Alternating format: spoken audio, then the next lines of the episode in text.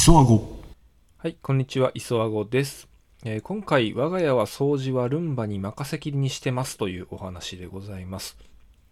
えーそうすることで、えーすごくストレスフリーになりましたというお話でございます。毎日の家事って本当にすごいしんどいですよね。もう皆さん毎日床掃除ってしてますか？あの、うち共働きなんですけど、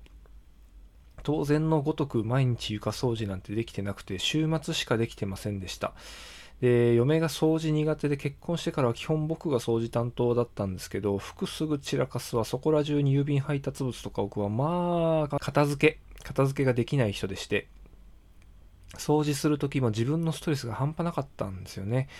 で、そもそも細かなそのゴミとか服や物が床に落ちてる光景を毎日視界に入ってくるのが僕はもうイライラしてしょうがなかったんです。潔癖症ではないんですけれども、こう、あまりにも片なかったすぎて、こう、片なつ 片付かなさすぎて、ごめんなさい、カミカミですね。その状態がもうイライラしかなかったんですよ。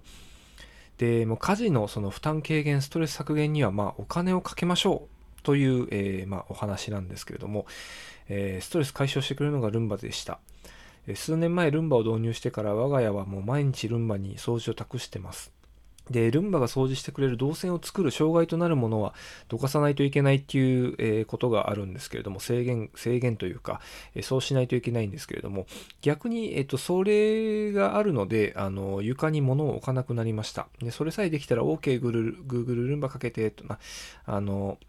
言うだけで、えっ、と、ルンバがもうあの掃除してくれますと。で、家出るときにポイポイっと動線だけ作って、家帰ったら床だけはもう綺麗になってますという状態に、えーそういう仕組みを作りました。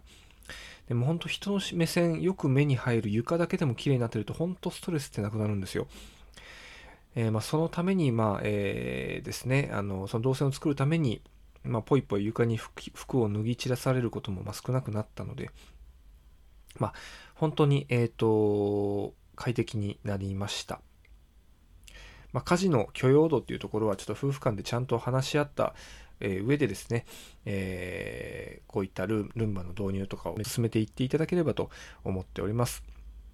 今回は以上です。ここまでお聞きいただきありがとうございます。次回も聞いていただけると幸いです。ではまた。